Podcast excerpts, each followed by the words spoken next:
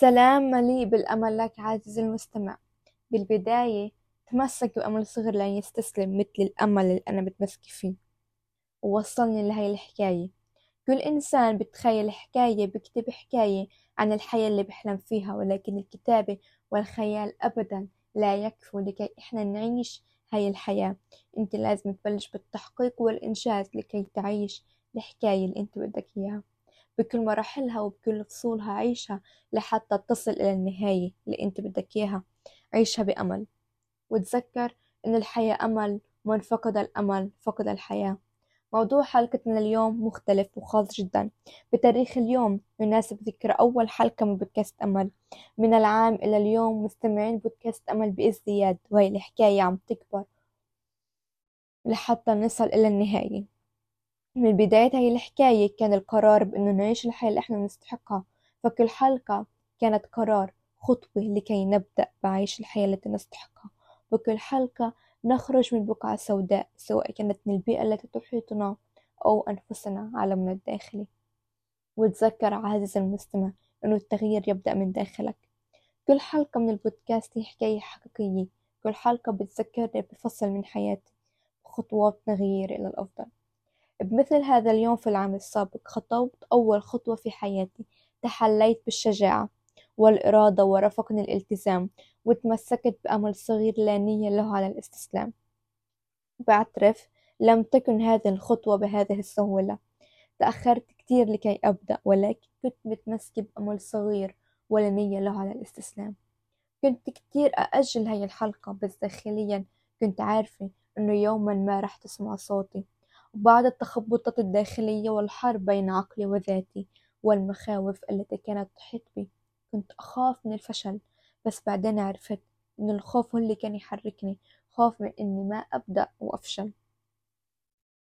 ببداية إطلاق الأول حلقة من البودكاست جرعة أمل وأكثر جملة تعلقت فيها من الحلقة ولحد الآن مرسخة في عقلي.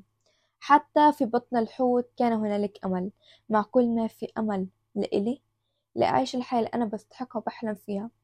بالبداية ما كنت أثق ما كنت مأمنة بالإشي اللي أنا عم أعمله رغم شغفي وإصراري. كان في شعور لا أستطيع وصفه يقترب إلى التوتر ولكن لا يسمى توتر. ولكن بعد ما استمريت وثقت وتأكدت من اللي بعمله كنت متأكدة داخليا ولحد الآن إنه قصتي وحكايتي رح يعرفها الملايين يوما ما. لما أنت تأمن باللي بتعمله وبتثق بخطواتك رح تكون نقطة تحول بالنسبة لإلك. أنا ما وراء أمل كبرت مع البودكاست كأنه كان تاريخ ولادتي من جديد.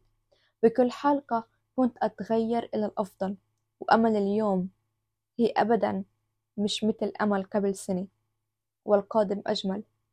وبالبداية بصوت أمل بنهاية الحكاية رح تعرفوا من أمل. أول حلقة من البودكاست جرعة أمل. إلها مكانة خاصة بقلبي بتذكرني بملان أشياء كأنها بتشرح كل التحديات اللي عشتها داخليا مع نفسي لكي أصل إلى ما أريد.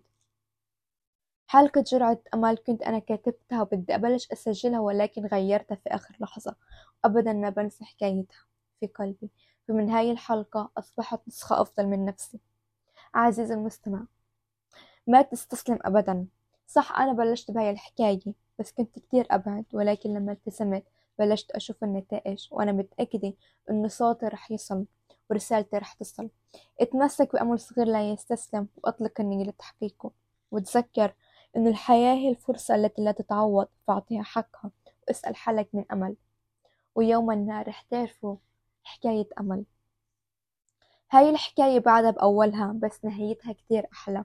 وأنا أمل والقادم أجمل. أراكم بأمل في حلقات جديدة. بحب أسمع رأيكم في بودكاست أمل. تابعونا على مواقع التواصل الاجتماعي حتى تعرفوا كل أمل جديد. أراكم بأمل في حلقة جديدة.